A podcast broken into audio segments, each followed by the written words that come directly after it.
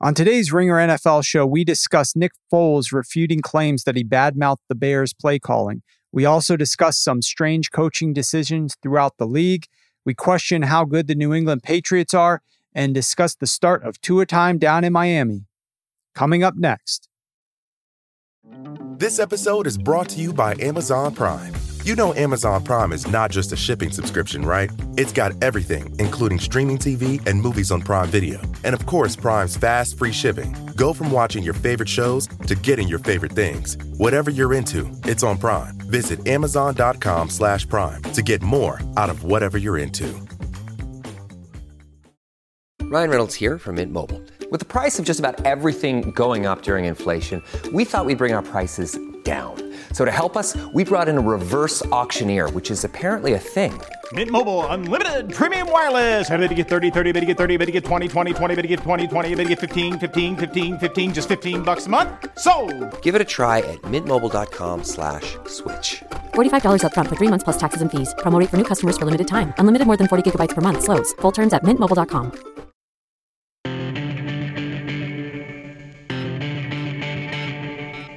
Welcome to the Ringer NFL Show. I'm Chris Vernon. Joining me, as he does every Wednesday, is Warren Sharp. Hey, Warren. What is up, Chris? All right, so we got a lot of stuff to get to this week. Uh, not the least of which is a little bit of controversy that attempted to be quelled yesterday. Um, let's start with Brian Griese is one of the announcers on Monday Night Football. When the Rams played against the Bears the other night, he said during the course of the broadcast something that you took notice of immediately while the broadcast was going on. The rest of the country uh, certainly took notice by the time that game was over. Uh, Brian Griese said the following He said, We were talking to Nick Foles yesterday, and he said, You know, sometimes play calls come in, and I know that I don't have time to execute that play call. You know, I'm the one out there getting hit. Sometimes the guy calling the plays, Matt Nagy, he doesn't know how much time there is back there. Griese said, uh, and he said, so that's something that we have to get worked out. And the way the comments came across was that Griese would seem to indicate that Foles was being critical of the play calls by Nagy. Now, fast forward yesterday, Foles says, no, no, no, no, no. He said, that's not what I was trying to bring across in the conversation. We go through the plays in different situations, and I'll be honest, we say we need to get rid of the ball quicker. We're talking about game situations and Coach Nagy and my conversations and our relationship. I'll say on the sideline, maybe we don't have time right now for this type of drop because of the pressure that we're bringing. I think that's a valuable conversation I'm able to have with him. All right. So you've got these comments that Brian Griese makes, and then it comes across as if the quarterback's being critical of the head coach. And now we fast forward to yesterday. Of course, uh, Foles is going to get asked about it, and he tried to tamp it down. What do you make of it? I thought the comments were odd from the jump because Nick Foles had a press conference after their last win and was super jacked up and just super excited and loved everybody. And he doesn't seem to be the type of guy that's going to come out in a meeting before a game and throw his coach and his play caller under the bus and talk trash. I mean, this is a team with a winning record. He was brought in, he's now the starter. And it just seemed very odd from the beginning that these comments would have been intended to be him criticizing Nagy and the play calling. That being said, you know, there is some truth underneath of everything. And even if he wasn't intending it to come out as super critical, the way that he was talking about things, you know, there's there's a potential that Brian Griese spun these things up to be something bigger. But there is something underlying here. And, you know, there is an issue with the way that the Chicago Bears offense is operating. And that's painfully obvious to anybody who watched that game against the Rams um, on Monday night. So there's certainly truth there. Now, what are some of the things that I was noticing in particular? Well, well, well hold on, hold on, real quick, Warren. Doesn't that yeah. feel like a quarterback that was having a conversation with another guy that played quarterback in the league, and he got very comfortable, and he was saying what he really thinks, and uh, you know, not thinking hey, this is going to, uh, what I say here is going to show up as a footnote on Monday Night Football. I think that's probably the truth. I think he probably said that, but said that not realizing this is something that could be made to the general public. It's not, it's not like they go into those meetings and say, hey, this is all off the record. And in fact, it's on the record. But you there's a level of comfortability when players are talking to players, and that come the way Griese explained it, it comes across as that's probably exactly how that conversation went. Whether it is or it isn't, you know, I'm I'm who am I to say? But I think at the end of the day, the sentiment of what Nick Foles was probably getting across is a valid sentiment that he really feels. Like he really feels that this coach is calling a play. I kind of feel like it's not going to work. I'm going to have to do something a little bit different here because this is not going to have some success. So he's talking about primarily the pressure that he's receiving because the O line injuries and the health of the O line and the types of drops that Nagy's calling in and the types of personnel that he has out on the field. Foles is like spinning his wheels when he's getting the play call. He's like, oh shit, I'm going to have to, you know, get rid of this ball as quick as I can. And I'm probably not going to be able to hit my, you know, some of the elaboration that uh, he he delivered, Griese delivered later on with Scott Van Pelt afterwards. Was like when I hit my last step of my drop of my back foot, I'm going to have to get the ball out as quickly as possible. And it's probably not going to be to the most optimal target on this play call down the field because I'm not going to have time to step into that throw and do it. So I'm probably just going to have to dump it off. And sure enough, this is what we're seeing in the data. So it's it's beyond just the pressure rate, but let's first talk about their their play designs and where they're throwing the football on the field. Right now, if you look at the entirety of the NFL, all of the qualifying quarterbacks, of which I think there's close to 40, the two quarterbacks that have the highest rate of passes into tight windows, which next gen stats calls it aggressiveness. It's really tight window throws. They basically use it to determine aggressiveness. It's Mitchell Trubisky number one and Nick Foles number two. So you got both the Bears starting quarterbacks for this season lead the NFL in tight window throws. And the percentage of tight window throws for, for Foles, it's 23%. For Trubisky, it was 31%. These are well, well, well above average. I mean, we're not talking about like over the last several years, there's only been a couple of guys in these neighborhoods. In fact, over the last three years, the only other quarterback that was above 22.7%, which is where Nick Foles is at 23% and Trubisky is at 31, was Matthew Stafford back in 2019. And the reason why Matthew Stafford in part was was in 2019, his average depth of target was further down the field. He's taking longer on these passes. He's trying to force the ball to make bigger plays in 2019. Nick Foles' average depth of target is short. It's only 8.2 yards per attempt. These are shorter passes.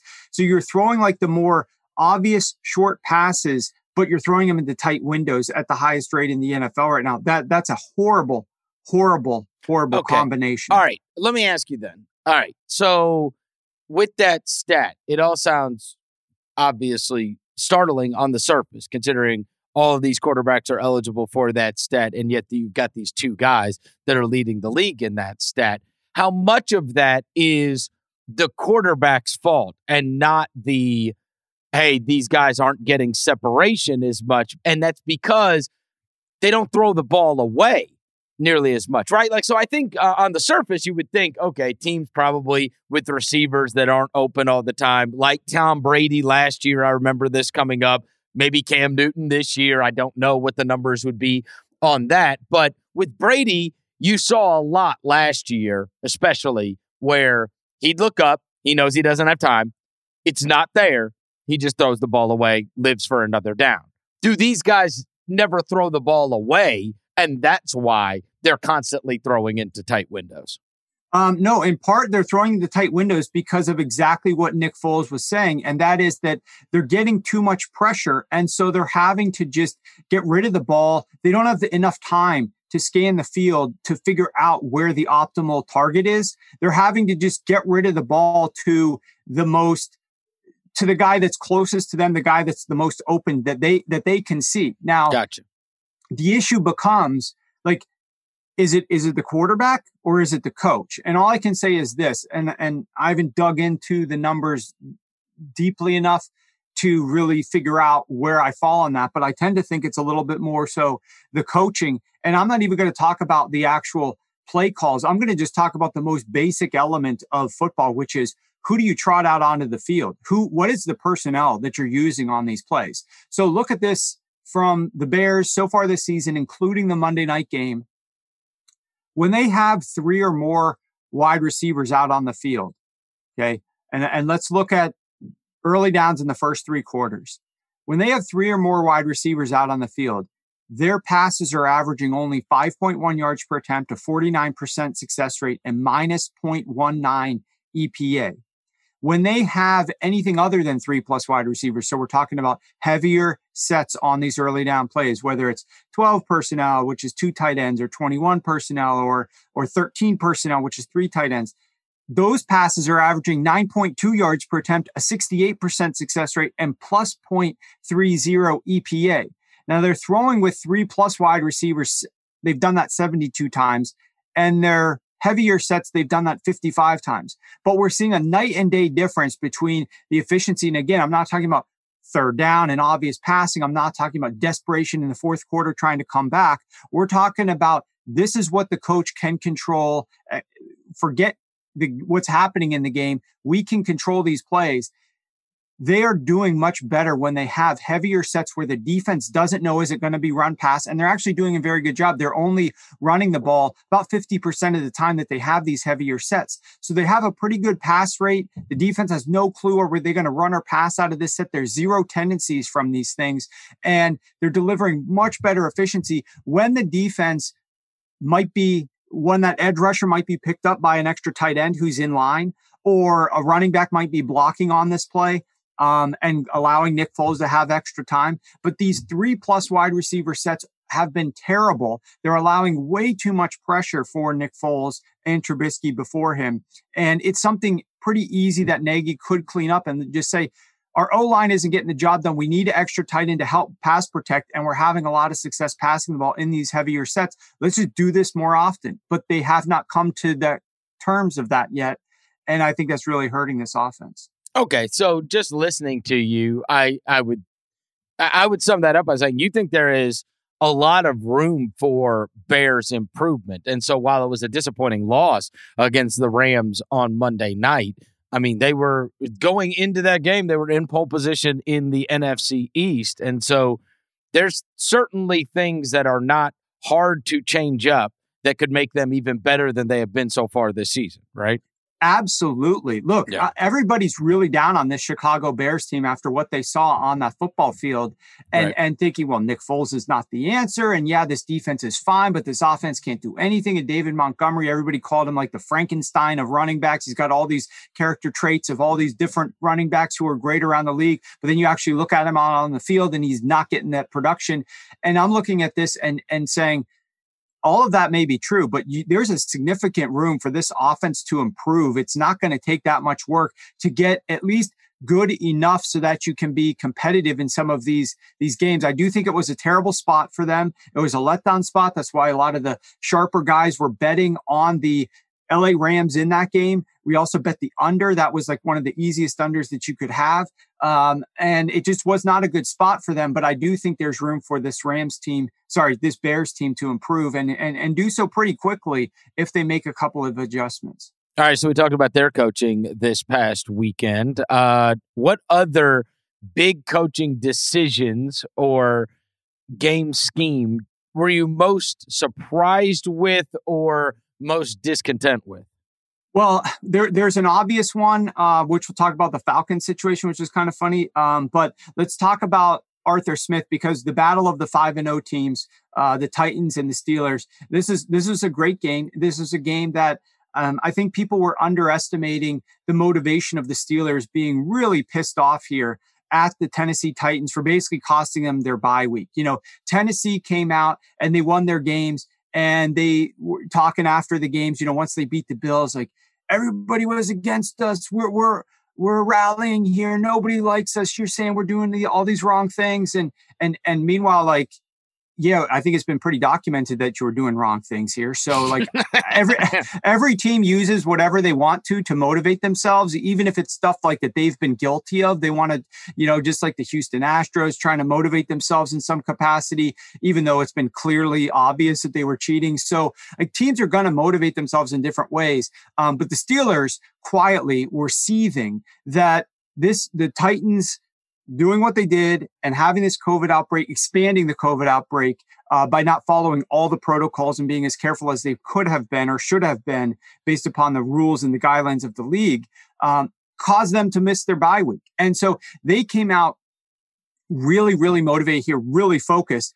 But I didn't feel like the Titans and Arthur Smith and his game plan um, helped matters any. Because what the Titans ended up doing here, and this is kind of what we were fearing, was, and we talked about this on the Friday show with House, was this is a run first team of Tennessee. They've got Derrick Henry, their machine, but the Steelers have the number one run defense in the NFL on first downs. Are you going to run your head into a brick wall to prove a point, to establish your identity? Or are you going to come out and you have confidence in Ryan Tannehill?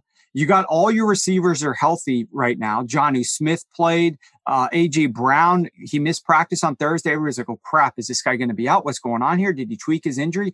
No, in fact, he, this is just a new rest day. This is a new protocol for him to keep him healthy long term. Um, so AJ Brown was, all these guys were up. They got their, uh, slot wide receiver, Adam Humphries back, who had missed some time with COVID. So they're healthy at receiver. You like Tannehill. I know you don't have Taylor Lewan, but are we going to run or are we going to pass here a little bit? Are we going to switch things up? Unfortunately, they went with this is our identity. This is who we are. We're going to try to implement this. I don't care if you're good at stopping the run. What ended up happening was on eight first downs in the first half of that game, they ran the ball on five of the eight. Those run plays gained only seven total yards, which led to three three and outs, which gave the ball back quickly to Pittsburgh, which put Tennessee's terrible defense back out onto the football field. And Pittsburgh just slowly picked them apart, moved the ball down the field, and efficiently was able to produce on these guys. Now, this was something I was concerned about because you saw Tennessee come out and do the same exact type of thing against the Buffalo Bills in that primetime game on Tuesday, where they ran the ball a lot early on and they weren't successful with it. But then eventually it opened up and they were able to run the ball late, but they weren't doing a good job of like getting that lead quickly in the game against the Bills. Um, and we had a faulty final score here as well, though. I, I, think this scored much like that Bills score. The Titans won that game 42 to 16, I think. Um, but that score was not as lopsided as one would believe just by looking at that final. This score was more lopsided than one would believe. Uh, Pittsburgh had five trips into the Titans' red zone. The Titans only had two trips. Pittsburgh only went three of five. The Titans went two of two. Pittsburgh was minus three in turnover margin. Like teams that are minus three in turnover margin should be losing these games. Pittsburgh still was dominant throughout. They really turtled up in that second half. They got way too conservative. I knew it was dangerous with a team like the Titans. Then you turn the ball over a couple times. Pittsburgh really dominated them in this game. It's not going to show up on the final score, and people are going to be like, oh my God, the Titans blew it. They could have tied this game, sent it to overtime if the guy makes the kick. They, they should never have been that close in this game. This was a very solid win for the Pittsburgh Steelers. But I hope that if Arthur Smith has the same opportunities again, because he's going to be going up against in a few weeks some very good run defenses. If you look at the Chicago Bears week nine, they have three straight games against great run defenses. You got the Colts in two out of the three weeks and the Baltimore Ravens in week 11. Basically, from weeks nine to week uh, 12, four games in a row, Chris, they're playing defenses that all rank almost top five in the NFL. The Bears, the Colts twice, and the Baltimore Ravens. So I want to see this team be a little bit more flexible offensively with their philosophy to try to get that lead. And then you can run the ball once you have a lead, but don't set yourself up behind the eight ball by trying to establish a run game if you're going up against a good run defense that's playing to stop that run. Those Roethlisberger picks were bad picks, though, Warren.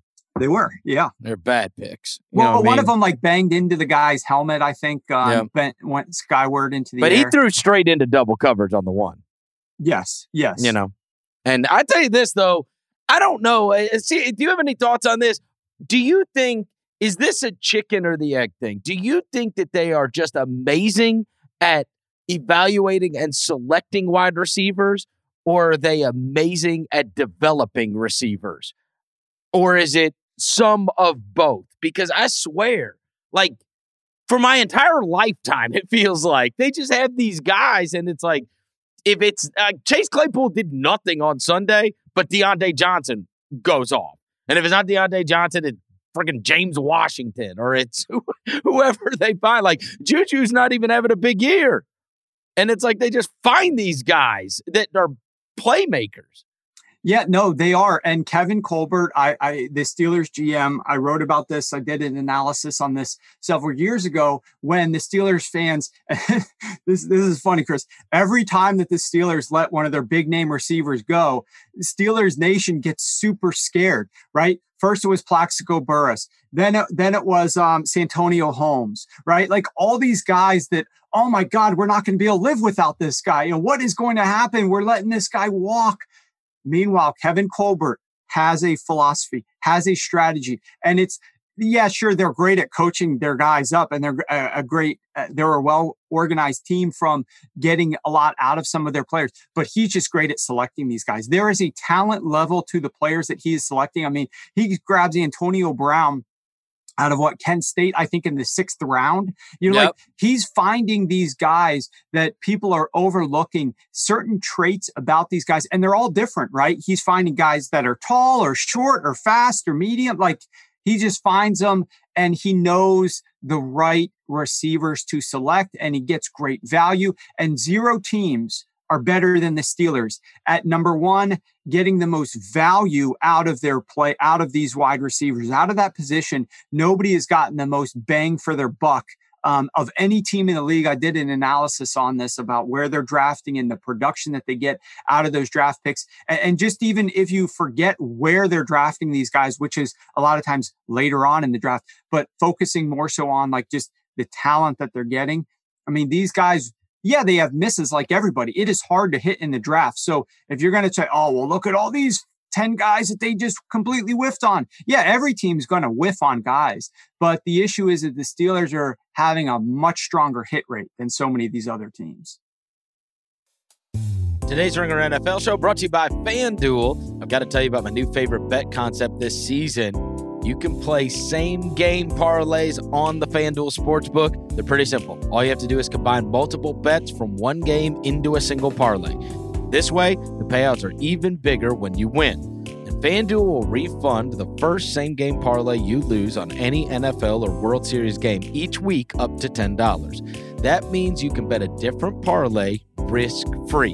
All right, so looking at the weekend matchups. I see one of the huge games is an afternoon game between the Seattle Seahawks and the San Francisco 49ers. 49ers secondary has been dicey. And you know, Tyler Lockett had that massive game. The last game, I think Russell Wilson is going to do right by DK Metcalf. And the 49ers don't have anybody that can match up with Metcalf. So we are going to go Russell Wilson over yards, DK Metcalf over yards. Note, risk-free bet applies to the NFL. With your first single game parlay of the week, you'll get 10 bucks back if you don't win. Now there's a catch. FanDuel is the only sportsbook app that has same game parlays. So if you don't already have a FanDuel account, just use the promo code RINGERNFL. That's FanDuel Sportsbook, promo code RINGERNFL. Disclaimer 21 plus, present in New Jersey, Pennsylvania, Illinois, West Virginia, Indiana, Colorado, Iowa, Tennessee. Refund issued as non withdrawable site credit that expires in seven days. Max refund $10. Terms apply. Gambling problem? Call 1 800 522 4700 in Colorado, 1 800 bets off in Iowa, 1 800 9 with it in Indiana, 1 800 gambler in New Jersey, Pennsylvania, and Illinois or the Tennessee Red Line 1 800 889 9789. Or you can visit 1 800 gambler.net in West Virginia. This episode is brought to you by Amazon Prime. You know Amazon Prime is not just a shipping subscription, right? It's got everything, including streaming TV and movies on Prime Video. And of course, Prime's fast, free shipping. Go from watching your favorite shows to getting your favorite things. Whatever you're into, it's on Prime. Visit amazon.com slash prime to get more out of whatever you're into. Ryan Reynolds here from Mint Mobile. With the price of just about everything going up during inflation, we thought we'd bring our prices down. So to help us, we brought in a reverse auctioneer, which is apparently a thing. Mint Mobile unlimited premium wireless. Ready to get 30, 30, bit to get 30, bit to get 20, 20, 20, bit to get 20, 20, bit to get 15, 15, 15, 15 just 15 bucks a month. So, Give it a try at mintmobile.com slash switch. $45 upfront for three months plus taxes and fees. Promo rate for new customers for limited time. Unlimited more than 40 gigabytes per month. Slows. Full terms at mintmobile.com. This episode is brought to you by Etsy. Looking to instantly upgrade your Mother's Day gift from typical to meaningful? Shop Etsy. Now until May 12th, get up to 30% off personalized jewelry, style, decor, and so many other items mom will love. And if you want her to know you put a ton of thought into her present, use gift mode. Gift mode on Etsy takes the stress out of gifting so you can easily find well crafted, original, and affordable pieces from small shops. Just tap or click gift mode on your Etsy app or Etsy.com. Then answer a few short questions about mom, and gift mode instantly gives you curated ideas based on hundreds of personas. Need something original and affordable for Mother's Day? Etsy has it. Shop until May 12th for up to 30% off gifts for mom. Terms apply. All right, another coaching decision, Warren, or non-coaching decision, was in this Atlanta game, and it was very strange. As a, as a football fan, I was watching Penn State, Indiana on Saturday, and then I watched the Atlanta Falcons, the end of the Atlanta Falcons Detroit game, and you saw the same play, which is a running back that is going to run into the end zone, uh, but he needs to stop short of the end zone. But in the Penn State kids' uh, case, he runs in and then immediately is like, oh no, I should have just dropped at the one yard line. In Todd Gurley's case, he actually stops at the one and then tips over into the end zone, and there was not a human alive that wasn't watching that game going, okay, now they're lo- now they're losing because Matt Stafford got the ball back, drove the Lions down the field, and won the game. Um, I, I, I wanted to ask about the uh, the the whole idea of dropping down at the one and running off the time versus just getting the touchdown there. Is there any justification for just running into the end zone? No. no. It, it is it is literally the only way you can lose that game. I mean, literally the only way you can use the game. Here's the game reset for people that um, don't know or didn't don't have the specifics. Detroit calls its last timeout with one minute and 12 seconds left in the game. Atlanta has just gained a first down by running the ball for two yards. They are set up with a first and 10 at the Detroit Lions 10 yard line. Detroit has no more timeouts, and Atlanta is down by and two points. Two Atlanta is down by two points. A field goal literally wins this game for you by one point. You kick it, you win 17 to 16. And they have no way to stop you. They have no way to do anything. The only focus at this point, if you are a coach of the Atlanta Falcons, is the following. Let me get the ball where my kicker wants it. Right? That's all. Right. Does yes. he want the right hash or the left hash?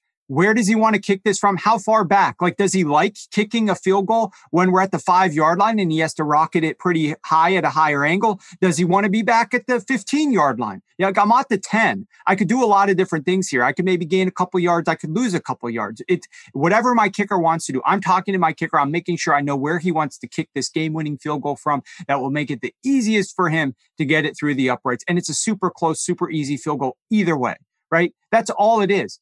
The only thing that can lose this game is somehow a botched snap or scoring a touchdown. That's literally the only way that you can lose this game. And so for me, it's not but like that, oh, but that well, is all. But that is all dependent upon their timeouts and score and everything, right? Because if yes. they be, because of the one twelve with no timeouts on the other side, exactly. And I'm, just, and I'm just outlining this because you know there are people that sit there and go, well, what they went up five. It's not the worst thing in the world to go up five. I mean, the team still has to go down and score a touchdown to beat you, right? But the truth is, they could have left no time on the clock and kicked a 27 yard. Exactly. The only the way that you win this game is not by scoring a touchdown. And this is basic game theory that all coaches in the NFL should understand. So this should not like people are blaming Todd Gurley and the coach and and afterwards it's like Todd Gurley and the coaches say, oh well, you know, we've coached up the guy. Like I, have seen a couple different stories. It said, you know, Todd Gurley admitted making a mistake and that the coaches admitted to coaching him. This is the fact. It shouldn't have anything fucking to do with Todd Gurley. It shouldn't have been in Todd Gurley's hands. They shouldn't have had to coach Todd Gurley of what to do here. You have first and 10 at the 10 yard line. Kneel on the football. Kneel the ball only two times kick the field goal on third down. If the snap is bad, if there's something wrong, you call another timeout. You go down, you call like there's a lot of different ways that you can do something to give yourself the opportunity to win this game. What Atlanta did was totally stupid. It cost them this football game. And I'm telling you, Chris, I was sketched out with this game because I had Detroit plus three here. Oh, and oh, wow. I'm like, okay, this this is not great, but this is this is they're just gonna they're just gonna kick the field goal here. I'm still gonna cover this game, and then I see them run it, and they get close to the end zone. I'm like, oh my god! And then I see up, he's pulling up. Thank God! But then he falls into the end zone anyways, and I'm like, what in the world? Because now we're gonna have to score a touchdown with hardly any time left. Luckily, we got I got the cover, it should have been an easy cover, shouldn't have been sweating this game whatsoever, but it was stupid by the Atlanta Falcons coaching staff. And there should be zero blame to, well, a little bit of blame, but the majority of the blame should be falling on the coaching staff for not calling the right play in there, which should have been quarterback kneels. What was funnier than that still capture of the game where the Detroit Lions linebacker is holding up his arms in the air, calling a touchdown? by Todd Gurley. He's like, touchdown! When the, the Lions are all calling a touchdown. Right. And I always, I, it was, it was hilarious. It's a great photo. and I always say this, and, and this is like the mantra that any coach should be thinking about. We need to be doing what the other team doesn't want us to do. So if you're the Atlanta Falcons and the other team is cheering that you scored a touchdown, then you obviously made a catastrophic decision, a catastrophic yeah. decision. So, I mean, that's a hilarious photo, and it's just the Falcons in a nutshell. Hey, um, speaking of catastrophic decisions that did not end up turning catastrophic, I, I have to ask you about this because that Sunday night game was absolutely unbelievable from an entertainment standpoint. Is there any justification. And I know Cliff, Cliff Kingsbury came out and apologized and everything. Is there any justification for kicking a field goal on second and 15? Um, I thought it was unnecessary. Uh, I, I, I don't know if there's, I don't really know what the justification is. They maybe thought they, they used their timeout ahead of that, um, ahead of that play too. Yeah, he was a he was a breath of fresh air because he like kind of outlined it one by one talking about I screwed up here, I screwed up here, I screwed up here. Like I just screwed up. And I, like I was like, I can't believe. Usually, some guy tries to defend that crap. Yeah, and look, eh, let's face it. It's a 41 yard field goal. The guy had made some before in the game, but you're also icing your kicker, right? Like you called a timeout before that play. So you have first and 10 on the Seahawks 18. Your QB has a five yard loss. You're now second and 15 from the Seattle 23. It's still only a 41 yard field goal, but you're calling a timeout there. You might as well try to regain some of those yards back. You're not, there's still two minutes and 40 some seconds left on the clock. I definitely thought that they should not have kicked from that point and just run your kicker on in the normal routine of things. Don't be calling a timeout before you send your guy out there to think about it more. Warren, this weekend is Tua time. I loved Tua in college at Alabama. I love the story because it looked like, I mean, there was a moment in time where people thought his injury could be career ending. And it was it was so sad to even think about that being a possibility. But instead, he is still draft ex, drafted extremely highly in the NFL draft. He is tabbed as the next franchise quarterback of the Miami Dolphins as we've talked about a couple times, he better be pretty damn good because the Herbert kid looks unbelievable. Um, but anyways, they have pulled Fitzmagic. Tua is being inserted, and I've got to ask you: Does that affect the line at all? Would there be a different line for the Miami Rams game if Tua's starting versus if it were Fitzpatrick? And is there any way to project what a new quarterback can do?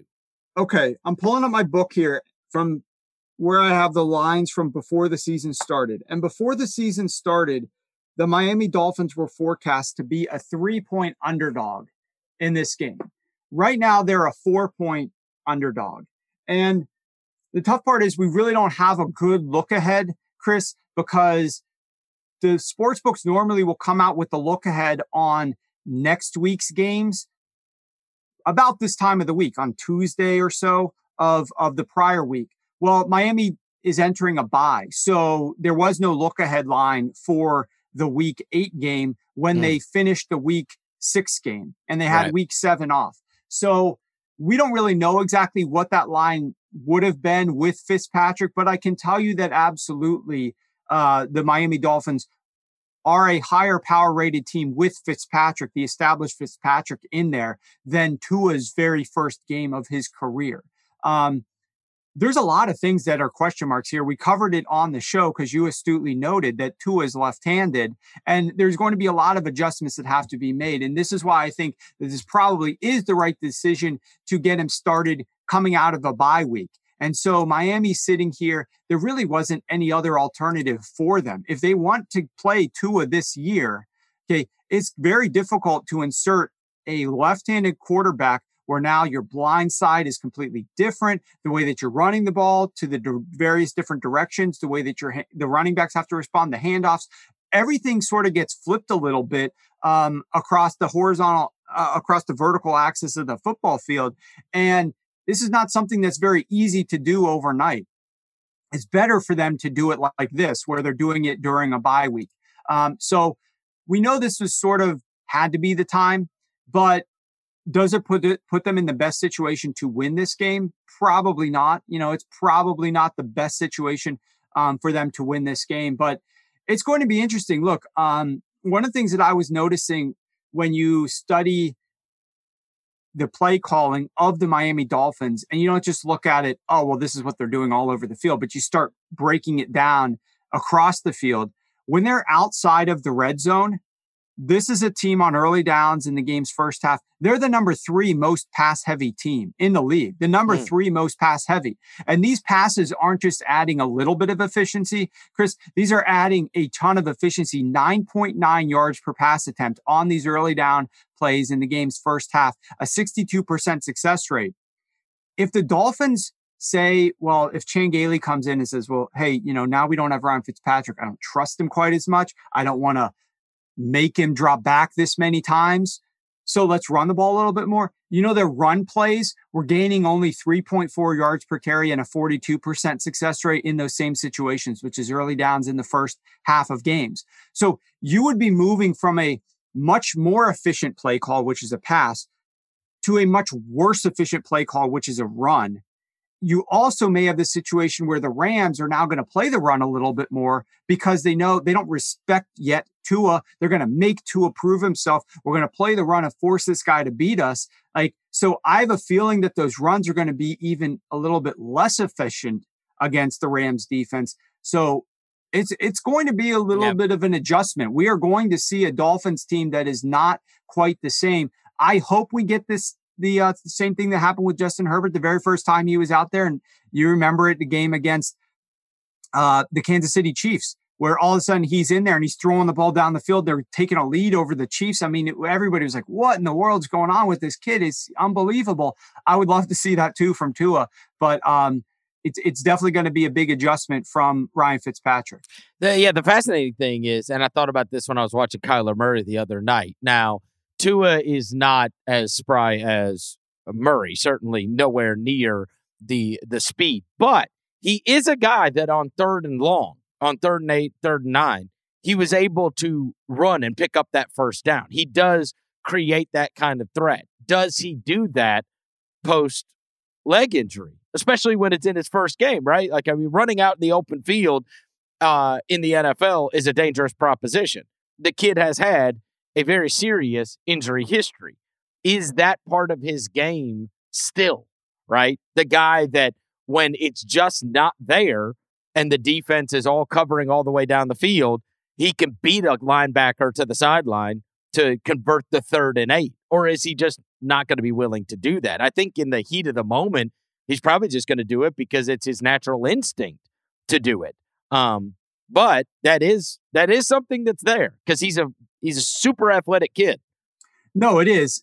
I, I don't know that there's going to be any, though, in this particular situation, upgrade because Ryan Fitzpatrick was the same way. He's not nearly as spry or as athletic or as talented as either Tua or uh, Kyler Murray, as you were uh, comparing him to. But Ryan Fitzpatrick still is the dude that's going to take off and tuck his chin and try to get those yards and and and maniacally run around the field if something's there not there in the pass game. So he was providing a lot of efficiency. It is, I mean, I can tell you, we see it with Patrick Mahomes, the best in the game right now, but we see it all over the place, with the exception of like Tom Brady, you know, right now, and and Ben Roethlisberger maybe. But quarterbacks that can add something in the run game when plays are breaking down just have a massive advantage because okay. dropbacks are so much more efficient than run plays. Uh, but when that dropback doesn't work, if the defense is playing pass, if they've got a good call to cover your guys, then you know what is your alternative and if you can have a quarterback who can maybe make one guy miss or at least get out of the pocket with a little bit of speed and get a first down or a gain turn a, a sack into a positive gain on a play that adds a lot of value and helps keep your drive going. Well, I'm glad you said that because that was certainly the case in the first couple of weeks with the Patriots and Cam Newton. Um, I think I speak for a lot of football fans when I sit back and I say, okay, the Patriots appear to suck. So why? Why do they suck? And what are their biggest problems and can they be fixed? How much of it is Cam? And and if you know, when is the last time they were catching points against the Buffalo Bills? Is it really like 20 years ago? Or is it like maybe when they were sitting everybody in like a week 17 game or something that I don't remember? Like if they have they caught points against the Bills since the 2000s began? Yeah, the last time that the Buffalo Bills were favored over the New England Patriots was week 1 of 2003. Holy mackerel! is that the wait? Eh, wait, is that the is that the Lawyer Milloy game? Is that right after they got rid of Lawyer Milloy and they and the Bills thumped them in week 31 one? to nothing. The okay. Bills thumped them. If there is a book. There's a great book for anybody out there. I'm glad I get to mention this. It's it's written by a guy Michael Holley. Um, he wrote a book called Patriot Reign, and it was one of the very first books that was ever written about the Patriots and them winning Super Bowls. In that book, I believe the book opens up, if I'm not mistaken, but certainly it's one of the chapters. It's about how Bill Belichick has like never like talked to or acknowledged or anything Tom Jackson since because Tom Jackson went on with Chris Berman that night and said they got rid of Lawyer Milloy. This was a critical error in judgment and Bill Belichick lost the locker room over this. It was week one. That, by the way, they went on to win the Super Bowl. They went on to win the Super Bowl, but Tom Jackson was dead to him from then on. It's the that's why I call it the lawyer Milloy game. Um, but that book for anybody that's like a hardcore football fan, you could probably get that thing on Amazon for two bucks, and I'm telling you, you will love it. He was he was a fly on the wall for like an entire season with the Patriots, Michael Holley. And I loved this book. I've told Michael that I love this book. It was so good because there's so much stuff in there that you would never in a million years imagine that you would be able to learn. How about this one? I'll give everybody a, a, a tip on this. There is, in the course of it, they're talking about evaluating quarterbacks and they're talking about how they landed on Tom Brady. They are, he was sixth round pick, very famously, right? In the 200. They are in their war room and there was an argument in the war room. They are going to take a quarterback at that time, right? They chose between Tom Brady and Tim Rattay from Louisiana Tech. That was the argument. That was the argument. So you think about how this altered history in their war room. The argument that they were having over this six round pick is do we take Tom Brady from Michigan or do we take Tim Rattay from Louisiana Tech?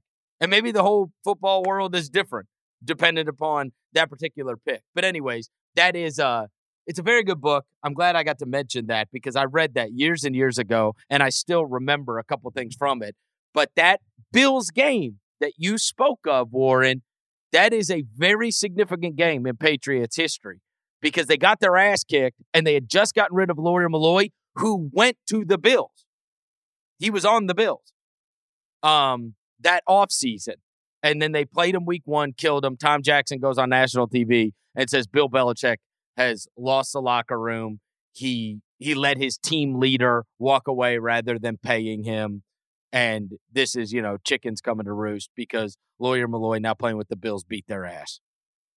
Crazy to think about, right? Yeah, then no, that is. That's a great story. Yeah. Um, it is crazy, and it's certainly been a long time since the Patriots were underdogs, obviously, to to to the Buffalo Bills. So the question about like what is going on in New England, um, I think there's a few things, and it's actually on both sides of the ball. Uh, it obviously starts with the fact that you know, this defense lost a ton of talent. Um, this offense lost just with looking at the COVID opt outs beforehand. I mean, all these guys that were no longer going to be playing on this squad.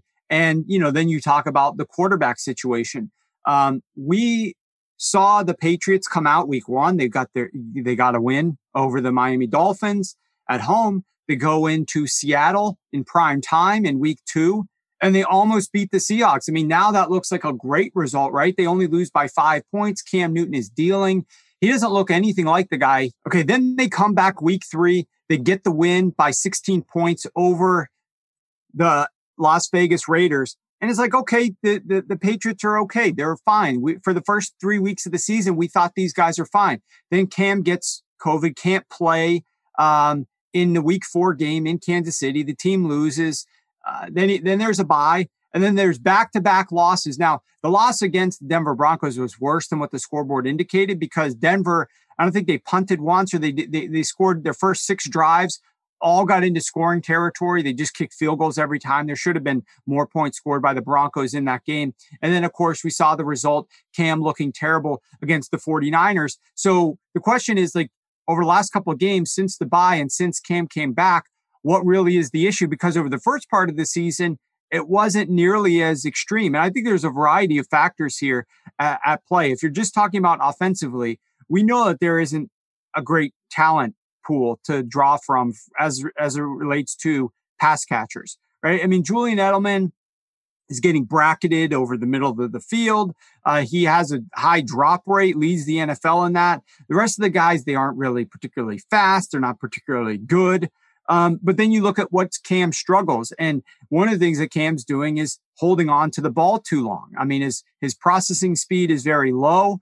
Um, he is not getting rid of the ball quickly enough. And sometimes these situations are leading to coverage sacks and coverage pressures. You know, like him holding on to the football over three seconds per pass attempt is allowing pressure to get there. These balls need to be coming out quicker. And so this is something that Josh McDaniels can work on to try to fix and to improve. Um, but then if you look at the other side of the football, I mean, let's not pretend that this is all offensively related. The defense has been struggling as well. And if we look at, you know, this is an issue that they're going to be facing against the Buffalo Bills, who use a ton of three plus wide receiver sets. We'll see if I don't know if John Brown is going to be able to play in this game or not, but this is team that still is going to just go next man up. We're doing three, four wide receiver sets here. Look at the difference between the Patriots pass defense against three plus wide receiver sets 2019 to 2020. And just over the span of, of one year, this was a team that was allowing only 6.7 yards per attempt. That's up to 8.9. They were only allowing 45% success rate. That's up to 63. They were holding teams to minus 0.14 EPA. That's up to plus 0.18. They were holding teams to a 73 passer rating. That's up to 106. They were getting more pressure. They're getting less pressure now when teams are playing three plus wide receivers on early down. So it's kind of like we have a high ability to know you're probably going to pass here when you trot out three plus wide receivers. And in the years past, we were able to stop that. But this year, we're not. We're not it's able part, to get pressure. But it, but it's part of that because they're on the field all the damn time. I mean, look, no, Warren. I, they, I, know, I know you say that it's not all about their offense, and it's not. But I had Andy Dalton as my starting fantasy quarterback, and I won the quarterback matchup because the other guy had Cam Newton.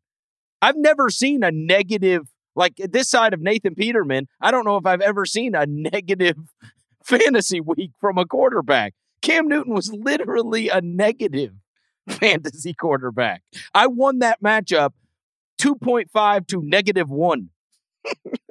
no, there's there's there's no doubt Cam has been terrible. Like um yeah, that's the first point of what I'm saying and, is that and so so if your defense is on the field all the friggin' time because you can't even get a first down or you're turning it over immediately, of course they're giving up more yards and of course they're giving up worse plays because they're friggin' tired. Well, that's that is true. That's going to play a part of it, but I was down, I was lower on the Patriots defense last year than most people. Most people thought this Patriots defense after the first part of the season was like the best in NFL history potentially, but it was only because if you dug deeper into it, they were playing a ridiculously easy schedule of opposing offenses. And over the second half of the year, when they finally started playing respectable offenses, this defense looked merely mortal. They were not in the top 10 in terms of efficiency against any respectable offense and then they lose a bunch of players this offseason. So right. I think people need to come to the realization that this Patriots defense, they're used to seeing Bill Belichick coach these guys up and they're used to seeing a lot more talent than they've got. This defense does not have the talent and they weren't as good as what people remember them to be last year. This is a defense that's going to allow drives and points. I mean, just look at what the 49ers put up on this defense in the first half of the game last week. We're not talking about in the second half when they're super tired. We're talking about the first half. Just look at what the Denver Broncos and Drew Lock, who looked absolutely abhorrent and terrible in the snow against Kansas City last week. He took this team their first six drives of the game when this New England Patriots defense was rested and healthy and fresh and they drove down the field into scoring territory on all six of their first drives of the game. So this defense is nowhere close, and this offense needs a lot of work. It's in some part, I think they can get better from a play calling perspective and what they're doing and a run rate and how they're trying to optimize their offense. And Cam certainly needs to improve a lot. I, I think there's room for improvement over what we've seen the last couple of games. It'll be interesting against this Buffalo Bills team a Buffalo Bills defense that has struggled tremendously to stop the run. Can the New England Patriots get a little bit better? Will they look a little bit better in this game? Because you've gone up against a couple of teams that are fairly good against the run, the Denver Broncos and the San Francisco 49ers the last couple of weeks. Now all of a sudden you're playing a Buffalo Bills defense that has been way worse than expected entering the season and particularly has been very poor against the run. Can the Patriots make adjustments? Will Cam look a little bit better? It's going to be one of the most interesting games of the week for me. All right, grab your tinfoil hat, Warren. I'm, I'm going to throw a conspiracy at you. Okay, there yep. was a big there, there there was a big issue with Jimmy Garoppolo ending up elsewhere. You know that Bill Belichick didn't want to get rid of him. Robert Kraft knew that there was an issue. Tom wasn't happy about all this with the guy breathing down his neck and the guy from the future being behind him. And so it was well reported that Bill Belichick said, Hey, I love Kyle Shanahan. I've got great respect for him. So that's the team that I'll end up dealing him to. So he deals him away and he knows he's up against it. So he goes totally vanilla in this game anyway, knowing he's going to get his ass beat. And then he can walk into the office to Robert Kraft and be like, "Hey, you remember when you made me trade away Jimmy Garoppolo? Good call." How about that? It's it, it's it's definitely a possibility. definitely a possibility. All right, let's hit these last two real quick. Um, a couple of weeks ago, you encouraged us to go bet on the Chiefs uh, to win the Super Bowl because you thought the odds were really good. Um, if we consider the Kansas City the favorite still? Or in your mind, are they in a tier alone? Um, should Pittsburgh be in that tier with them now? Um, I know that when we talked about a couple weeks ago, you still considered the Ravens uh, the best contender to the Chiefs. What about the Titans, uh, who we just saw play against the Pittsburgh Steelers this past weekend? Where do you stand on? Should I consider the Chiefs head and shoulders above the rest of that AFC competition? Or as we have gone further into the season, do you look at teams on the same level as them? Um, well, I think the Chiefs are at the forefront still of the AFC. And that's really what it boils down to. We're looking for value. And I think maybe if you look at the NFC now, you're looking at you know, the Tampa Bay Buccaneers is a team that's emerging. The Seattle Seahawks is a team that's emerging. I think Green Bay has proved itself to be uh, problematic, particularly on defense, but they're a team that's still really good. But we don't have to worry about any of those teams. When when we're hedging this thing, if if you did bet a future on the Chiefs, you need them to get to the AFC Championship game, and then you have options. You can start hedging against them in that game, or if they get to the Super Bowl, hedging against it to make sure that you earn a profit. So let's focus on just the AFC. And in the AFC right now, I think beyond the Kansas City Chiefs, there are teams that are definitely flawed here. They like you look at the Tennessee Titans, I think their flaws are apparent. Their defense is really bad. I think you look at the Baltimore Ravens and this is a team that is having issues on offense and we've seen they just don't match up well with the Kansas City Chiefs. The Kansas City Chiefs know how to beat their blitz and are going to have some success against this Baltimore defense. And they've done that every single time that they've played. They're in their minds, and Lamar Jackson has admitted to it. So that's a plus matchup for Kansas City entering that game. The Steelers are an interesting one because, you know, they are undefeated as well right now, but they're a team that I think is going to have trouble with the way that Kansas City plays offense because Pittsburgh's going to do what they normally do, which is blitz the Chiefs. They're one of the highest blitz rate teams in the NFL, just like Baltimore. Pittsburgh's front seven is really good, but the back half of that defense can be beat, especially with the team like the Chiefs. So you just need Patrick Mahomes to use his legs to buy time. All these, you know, these drops where he's dropping, you know, he catches the ball on a uh, shotgun snap six yards behind the line of scrimmage, but then he runs backwards for another six to say 12 yards depth behind the line, and then he's throwing the ball down the field. He never turns the back on his defense once, and he's throwing the ball down the field. Like he's going to be able to do those types of things against this Pittsburgh Steelers team and beat them over the top. So um, defenses have been making have been playing the Chiefs differently.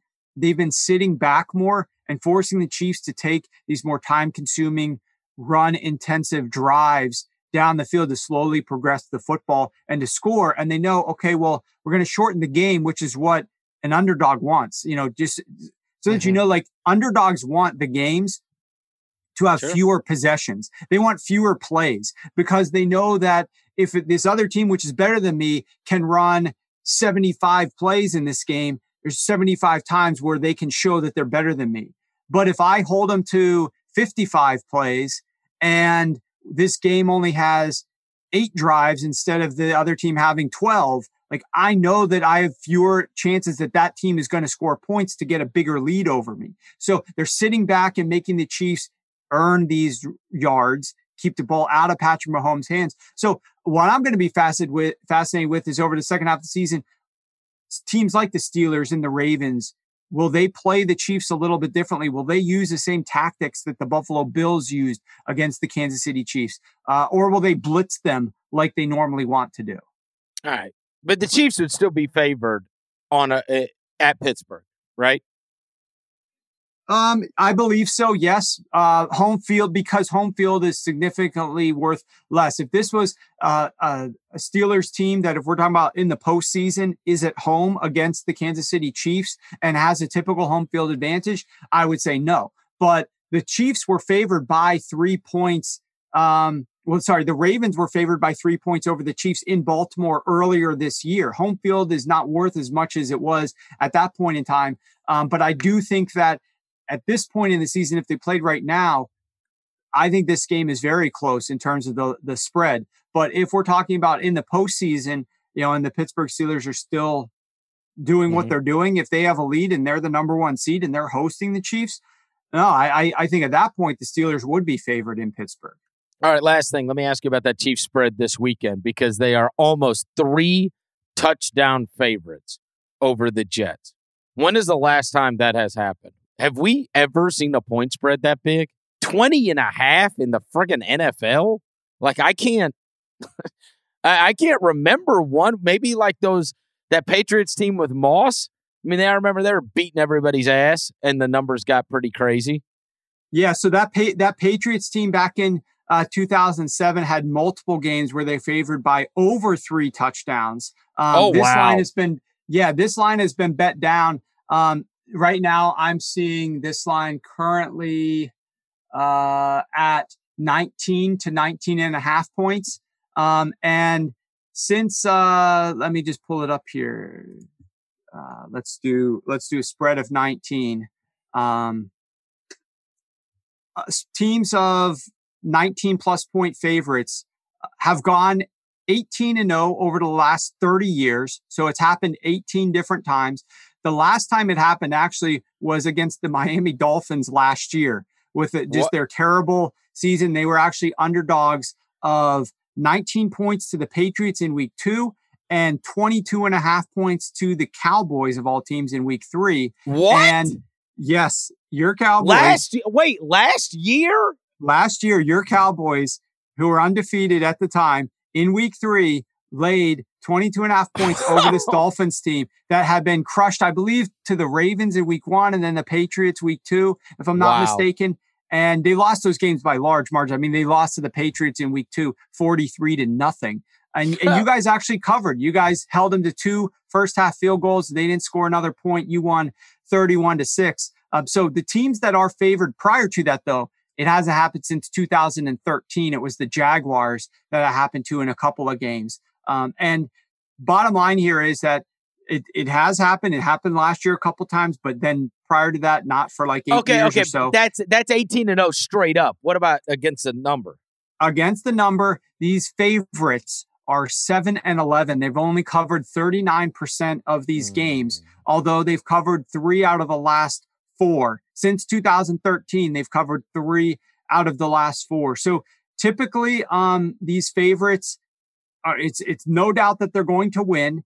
Um I will say if you are interested in um, attempting to tease these teams, that's a bad idea too. Like, don't oh. think, don't, don't think, oh well, yeah, you know, the Patriot, the uh, the Chiefs. I, I, don't know if I feel comfortable laying 19 and a half, but you know what? I'll just tease them down. And yeah, and, and I'll they just got to win by 10, Warren. Right. Well, by by 13, right? Like te- you get a six point teaser. I'll just tease them down. They can win by two touchdowns. Oh, no, no, no. I'm doing that three team 10 point. oh, okay. Well, three team 10 points, not good either because those teams, I'll, I'll give you the numbers. If you tease these teams down by six points, you're flipping a coin. You're only nine and nine. If you're oh. teasing oh. them by 10 points, you're still almost only flipping a coin. You've won nine, you've lost eight, and you've pushed one. So what? it's a bad, it's a bad decision to tease these teams down. Um, and it's absolutely uh, you're no fun. You're no fun. What are you trying to do? What do you what do you want to do here, Chris? You want to you want to lay the no, points? I don't. I don't want to lose. I don't want to. Oh, maybe I maybe I should take the Jet plus thirty or whatever. well, this is this is. I think this is definitely just showcasing the fact that. Yeah. In addition to the interesting quarterback battle here, Patrick Mahomes versus Sam Darnold, we have a battle of like a, one coach on one side, Andy Reid, who is as creative as it comes, who will game plan against the opponent and be very just just whatever it takes to win. And you've got a guy like Adam Gase who absolutely is the opposite. He's going to call his offense the way he calls. He's going to try to 11 personnel. He's just going to do one thing the entire like. This guy is not creative, and Andy Reid is very creative. So I'm going to be interested in watching this game. Uh, it, it, should be fascinating, but I'm absolutely not doing anything from a betting perspective with a 19 and a half point spread. I'm a t- I, I, I will say this in Adam Gase's defense, and I know, I know your problems with Adam Gase. The other night, my son kicked my ass in Madden, and so I said, "All right, forget that. We're picking new teams." So I picked the Arizona Cardinals just so if I was about to get sacked, I could run with Kyler Murray. And he chose the New York Jets because he was trying to be arrogant and show me he could beat me no matter who. and I was victorious in the game, Warren. He's 10. I was victorious in the game. And of course, I, uh, I've run my mouth ever since. And he reminds me um, that he chose the Jets. Now, Sam Darnold ended that game, I believe, eight for 29 in our Madden game. But as I was playing the game against him, I was I was appalled at their roster, honestly. Like I know that Adam Gase sucks, but they got nobody. I mean, and I, I'm saying this as someone who was their Madden opponent. Like some of their guys, some of their some of their guys that caught the ball, I was like, who the hell is that?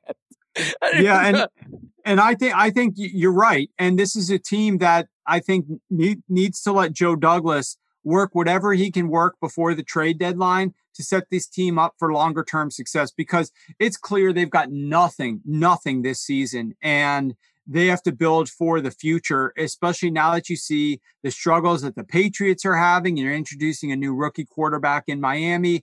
Like, set ourselves up here for longer term success. Do whatever needs to happen before this trade deadline. I hope that they're players in the trade market here. All right, Warren, that's going to do it for another edition of the Ringer NFL Show. Remember to tune in to Kevin Clark and company tomorrow, and we will talk to you next week.